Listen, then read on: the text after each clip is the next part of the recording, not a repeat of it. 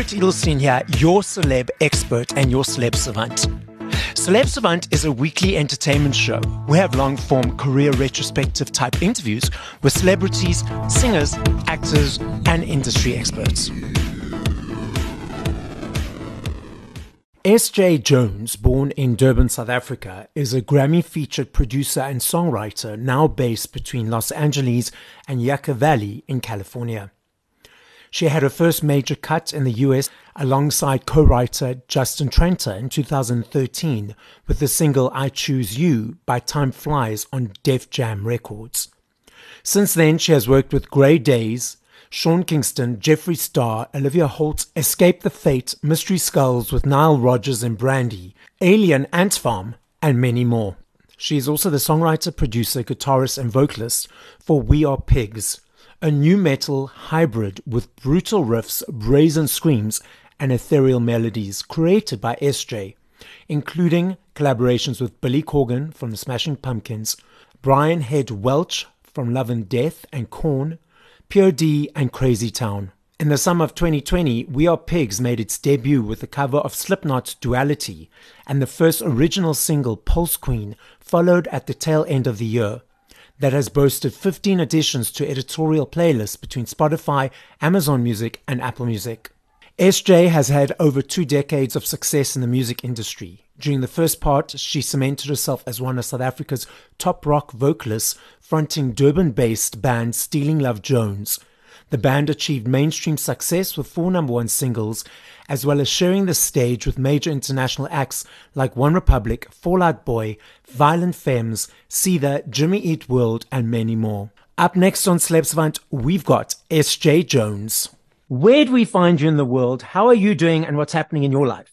Well, hi, Barret. Thank you so much for having me. I am sitting in my house in Yucca Valley, which is right near Joshua Tree in okay. California. It's mm-hmm. about two and a half hours outside of Los Angeles. And many of you may or may not know that I'm a Durban girl, born and bred. And I'm, I've been in California since 2009. It's been a while. Let's rewind. Now, there are two avenues I want to touch on separately because we've got behind the microphone or on stage and also your production. So I'd like mm-hmm. to start off with the stage and music. At what age did it resonate for you to say, cool, I'm going to go into the music industry? And how did that materialize and that journey evolve to where we are today? Wow. Great question. I think it all started at a really young age for me. I, I was playing in the church bands, uh, from very young and I started a, a band called Tweak, which is completely separate to the other South African band Tweak when I was around about 12. And so I've been playing in bands since I was really young. I really can't put my finger on exact time or place or moment, but I think music has always been in my bones from a very young age. And it just, I'm very at home on the stage and very at home being surrounded by music and musicians and in every and all sorts of different genres. So that was pretty much the start of it was from, from church that taught me everything I know really in, in terms of musicianship and then just growing from there. And how did that evolve to the different bands you've been in and to where we are today? After high school, mm. I started a band called Stealing Love Jones, which did fairly well in South Africa. We had a couple of number one hits. Uh, we got to tour with amazing bands like Fall Out Boy and, uh, our amazing homegrown Seether and all sorts of, of wonderful international bands. And Stealing Love Jones really set the foundation for my trajectory, I think, as an artist and as a songwriter and producer and engineer. Um, I learned so much. Dean Love Jones was such a big fish in such a small pond in South Africa that it really, you know, the delusions of grandeur were real. and, and I, I learned a lot from being a part of, of the band and, and the band failing massively in the American markets and just learning how to reinvent, uh, myself and ourselves. And from Ste- from Stealing Love Jones, uh, basically since 2009, I've been in the States doing uh, songwriting, engineering, music production. And then up until recently, I, uh, I started this project called We Are Pigs during COVID, which is a collaborative project with some of my friends like Billy Corgan from Smashing Pumpkins, uh, Head from Korn, Richard Patrick from Filter, um, Seth from Crazy Town. So um, it's definitely from from church days to now, there's been leaps and bounds, but uh, it's been a great journey. First of all, why the name Stealing Love Jones? And secondly, why the name We Are Pigs? well, the, the band was first called Love Jones when we started it. I think it was like a fun little marketing ploy um, we decided that all of us had the same last names of Jones and that, uh, we, that we just loved Jones. So that was the name of, of the band. And then when we started touring in the States, um, there was another band called Love Jones and they sent us a cease and desist letter. And so we just decided stealing Love oh, Jones. okay. Yes, got it. Which is hilarious and silly. Um, and then we are pigs the thought of are humans fundamentally good or are humans funda- fundamentally evil? It's the, the whole album and every song, it, there's a con, that's the concept. Um, and the concept of each one of those songs is focusing on, on either good things or bad things that humans do. And it, it is really up to you whether you believe humans are fundamentally good or fundamentally evil. I have my thoughts and, uh, and that, that's, that's pretty much it. We, we are pigs. I've often said I'm an alien from another planet here, just testing out what not to do. So I could go back to my planet and report back to them to tell them what not to do. Correct. Correct. Feeling that. So the We Are Pigs. So you mentioned there's, um, is it one album out so far? Uh, we actually have released 12 singles. Okay. We did it, we did it in a, in a strange way.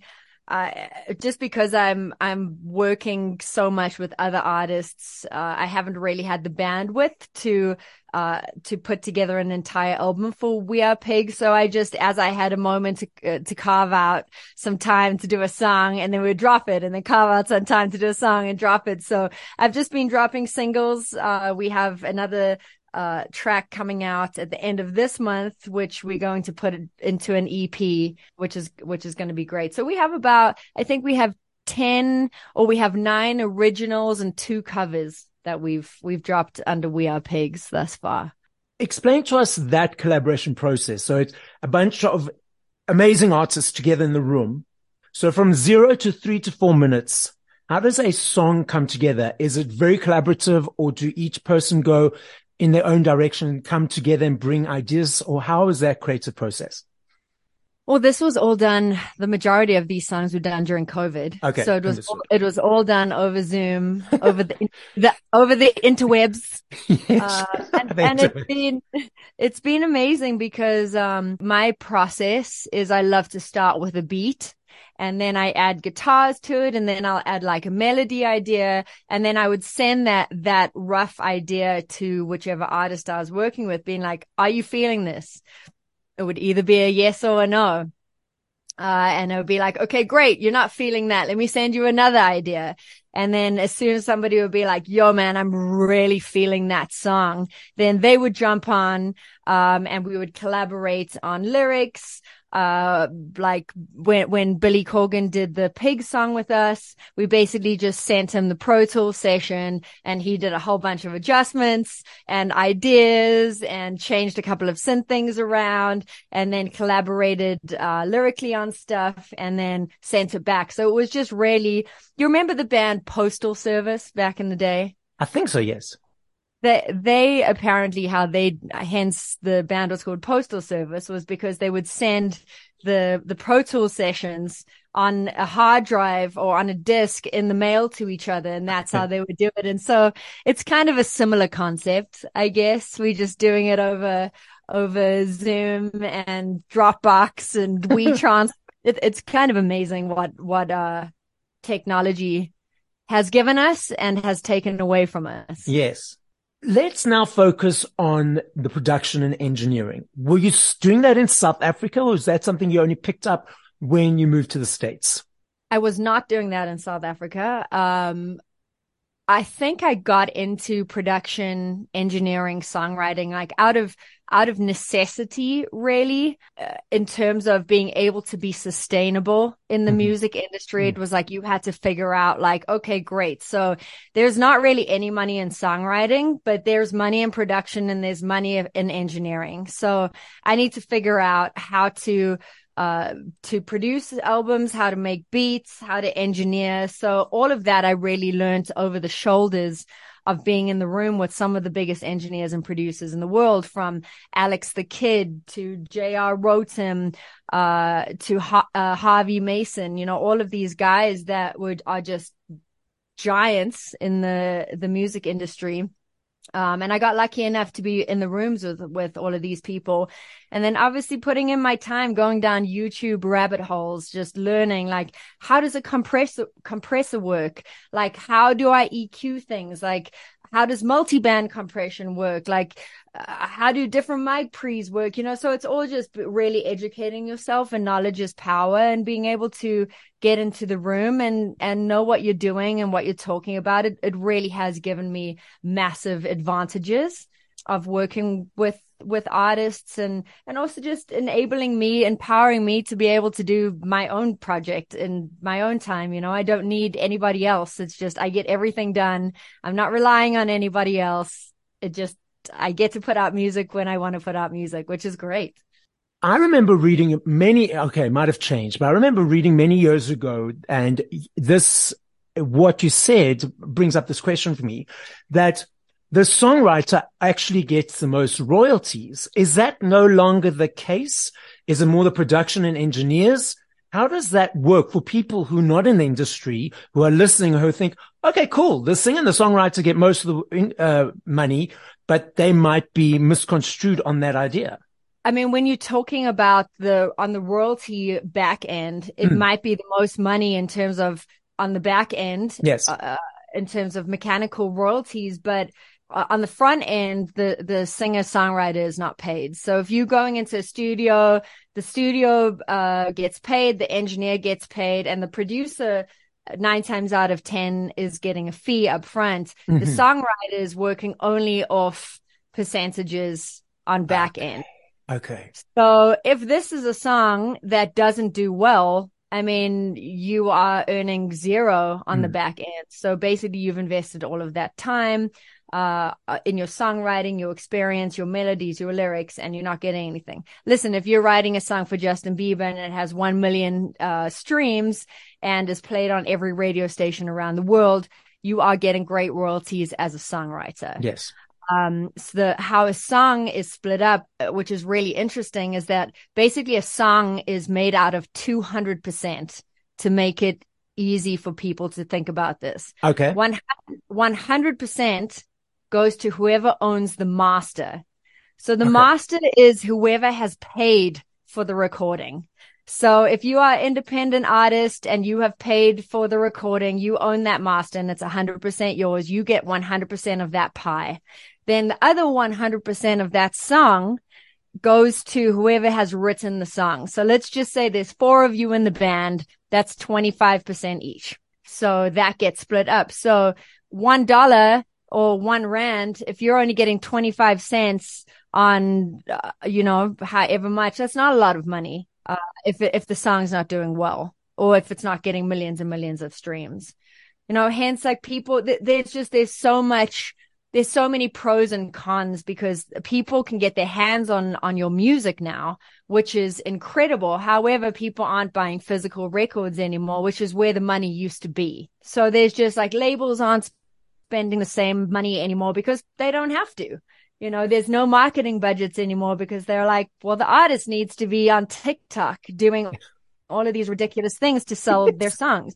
You know, the, the music industry is, it's such, it's the wild west. It really is. It's interesting you say that because, and this you brought into the physical. Now, I love me a CD. I still buy my CDs. I like my booklets.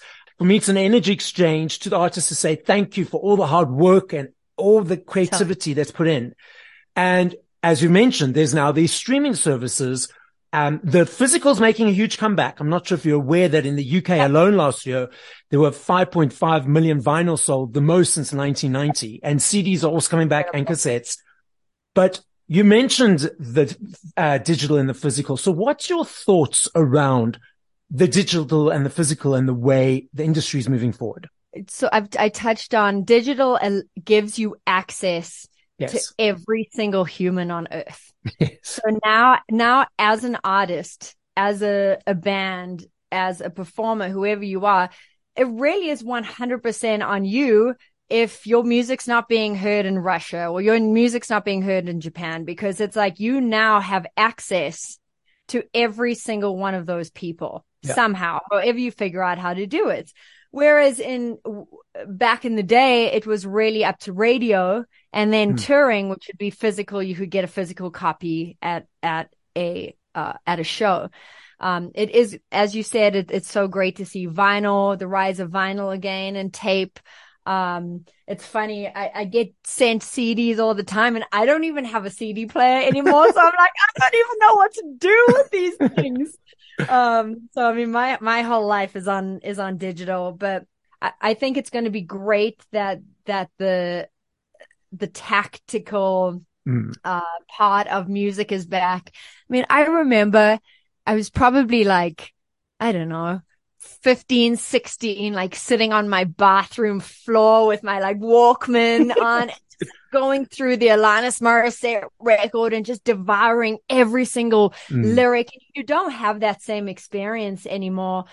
Although TikTok maybe does give that to an artist for uh, or, or, to a fan to a certain extent, although it's almost like there was still some kind of mystery you mm. know, back in the day. And now all that mystery is gone. It's like if you want to see your favorite artist, like having a poop, like you basically can, you know, it's like there's, it just, there is no, there's no more that mystery. So yes.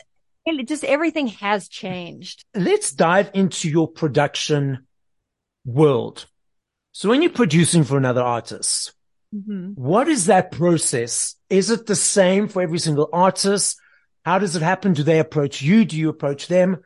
it's different with every artist, but uh, I have a management company, so the the label or the artist will approach my management, and then we will see what my calendar's looking like, and if it's the right fit, uh, if it's the right budget, um, and then because production is it's an extremely stressful and heavy lift. You know, my job is basically to make an artist's dreams come true sonically, okay. physically. You know, my, my somebody has put their entire trust in me that I can take what they are giving me and translate it into what they want sonically and and and print that to uh to tape it's time consuming. I spend a lot of time with the artist. We're generally in the room together. They'll bring me a song idea and we will take that from scratch and we will start looking at the, at the song, the song form.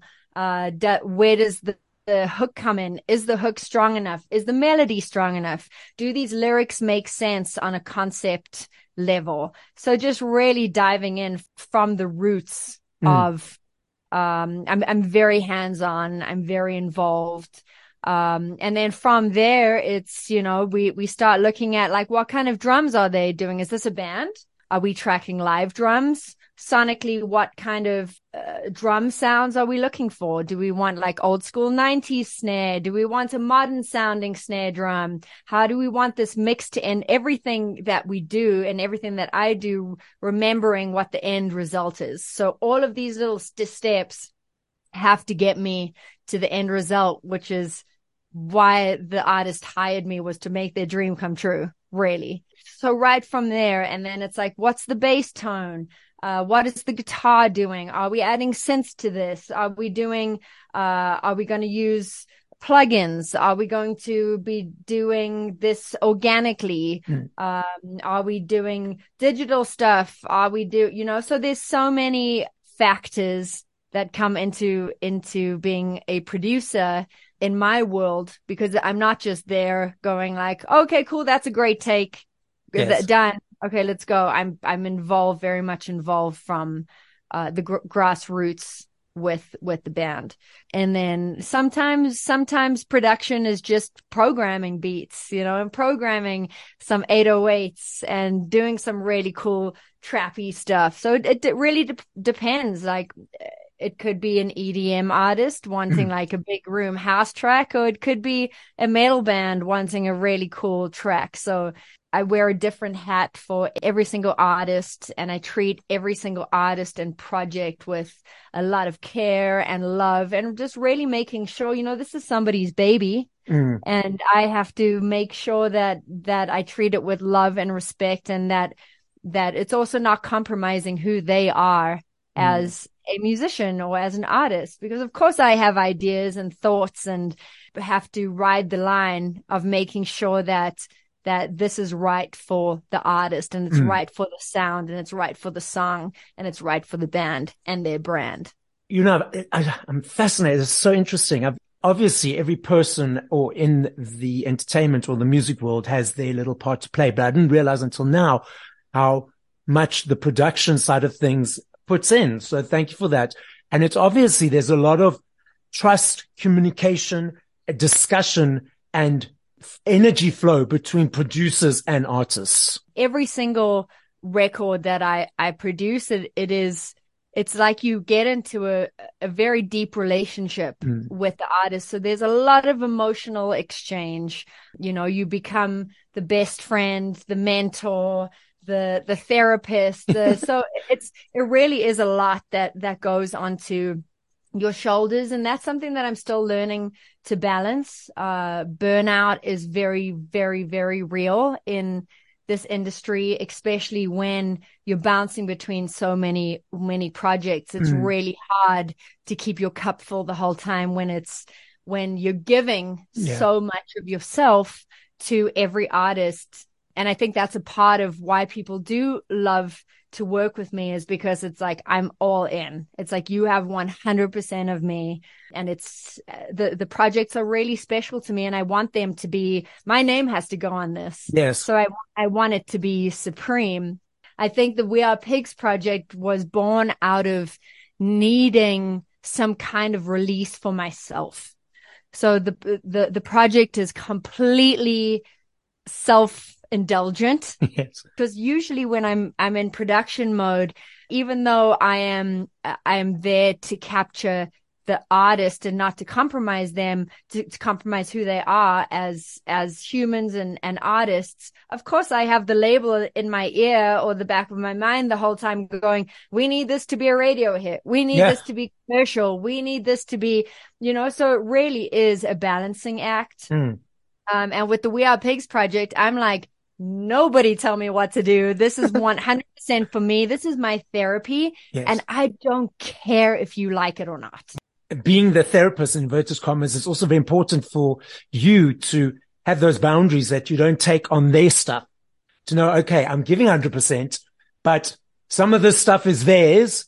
And even though they are confiding in me, it's important to know that they must not cross that boundary energetically. Yeah, I mean that's still something that that I'm trying to work out um, with myself. Is you know I, I do find a lot of the time that I'm incredibly drained um, because I I don't I don't have a balance. I don't have a work life balance. My mm. life is work. I love it so much. I'm I'm like head in there, and so um, I definitely am extending too much of myself. But but that's also a part of a part of the magic. And do you prefer working on smaller projects as in one track for an artist or do you prefer on a whole collective like an album? I like both. Okay. I think because I think the amount of energy that you put into an album, it's it's easier when it's consolidated, you okay. know. So it's like I'll go and spend a, a, month with the band and we'll write the album and we'll do all the pre-production and we'll get it. So it's like your energy is, is confined. And then you go into the, the studio and you, you, you put all of that down. Like a lot of the time when you're just doing single here, single there, it's sort of you're putting in the same amount of energy, mm. but it's sort of bouncing all over the place. Yeah. So, um, I guess it, it probably makes more sense from an energy output point uh, of view yeah. to do a full album just because you can really be more focused and your mm. attention isn't being pulled in a million directions with modern music production it's just like the budgets aren't really there anymore for people to spend a month writing an album you know mm. so it's usually now because of budgets it's like okay great we're going to do zoom writing sessions and we we're going to uh, just do a week in the studio rather than a month. So, you know, everything changes. Uh, it ebbs and flows. When, uh, when we did the Chester Bennington project, that was pretty amazing because I just spent like, I think it was three months with, with the band, you know, every weekend together working on the songs. Mm. Uh, and then we had two weeks in studio where we all just lived in the same house together. And that, that's the way that I love to do it. Like keep it, keep it old school. Yeah, but that, that actually, because there's a, there's an energy of people being in the same room. There's that Correct. thing. So like Zoom is great. It's convenient. COVID taught us we can get things done with it, but there's yeah. that, that sweet magic of being in the same room with another person. There really is. There really, really is. Like writing a song in the room when you're sitting around a drum kit with guitars or or even around a piano, however it is, it, it's a completely different mm. experience. Yeah. Um, writing over Zoom I find really fatiguing, you know, so it's like it's different. Sitting on Zoom for eight hours yeah. just seems like an eternity. Sometimes I think because it's like hard on your eyes and it's just, yeah. it's a whole different. Whereas like sitting in a room with somebody writing a song for eight hours goes by like that. Yes. So it's, it's definitely a different level of fatigue and a different mm-hmm. brain that you have to use and focus too. You know, it's like when you're in the room with someone, it's like you're there and you're focused and it's it's hard not to get distracted when you're writing on Zoom or doing yeah. something on Zoom, especially with with these things. It's like they're just on the whole time, you know. So yeah. it's like like having to set the phone out of the room so that you're not distracted by what's happening on like TikTok or Instagram. Yeah. Speaking of songs, I know I ha- if I had to ask you this question in four minutes, four days, four hours, four months, I recognize that your answer will be different every time. And I appreciate that. I'm not saying favorite, but if you had to push p- play to five songs by other artists once we finish this conversation, what would those five songs be and by whom? Oh my lord. This is like, this is like the most difficult question ever. um, wow. Okay. So I don't know if I could pick songs. Okay. But, that's fine. But, but I could probably do artist for you I would say Alanis Morissette. Mm. Uh, that that jagged little pill mm. changed my life. Deftones, uh, White Pony changed my life. Sneaker Pimps, Becoming X. That album changed my life. You know, I'd have to say like POD, just okay. from growing up, growing up in the church. Like POD was such a massive part of my life. Uh, and Tina Turner just such a I grew up listening to her in in our household and just probably the greatest female performer of all time. Oh, absolutely. Yes. Rest in power. I would say those are those are my my top five. I don't know if I could give give songs. I don't know if my brain can do that. that's okay. That's okay. That's totally cool. Question totally put me on the spot. I love the question. My recipients don't always enjoy it, but that's the fun of it because I know that it will be changing all the time because there's so many oh. and so many brilliant ones. So it's just in that moment. The podcast is listened to throughout the world. As a final message, what would you like to say to the audience? Wow, I'm so grateful for your time and ears today. Thank you for having me on the podcast. I uh, would love for you to follow me on on my socials. So on Instagram, I'm Esjay Jones one. It's E S J A Y J O N E S numeral one. And, uh, you can find me on Facebook, Esjay Jones Productions. And then go check out We Are Pigs. You can, uh, you can go to the website, which is www.wearepigsband.com and then just Google We Are Pigs on uh, We Are Pigs band on Instagram, Facebook, and it will pop up. And there's so many wonderful collaborations. I think people w- will like, hopefully. Uh, and, and we just, we actually just released a, a really cool song called Faded with Crazy Town. And I don't know if, if you grew up with MTV or not, but I mm. remember listening to Butterfly, you know, growing up watching MTV and I was like, Oh, he's so cool. This is so cool. So it's always just, just crazy to me that I get to collaborate with, with, you know, people that we grew up in a whole different place in the world. It's just, mm. it's crazy. So, um, go check out Faded with Crazy Town. Um, hopefully South African radios will start playing it a little bit. Appreciate your time and thank you.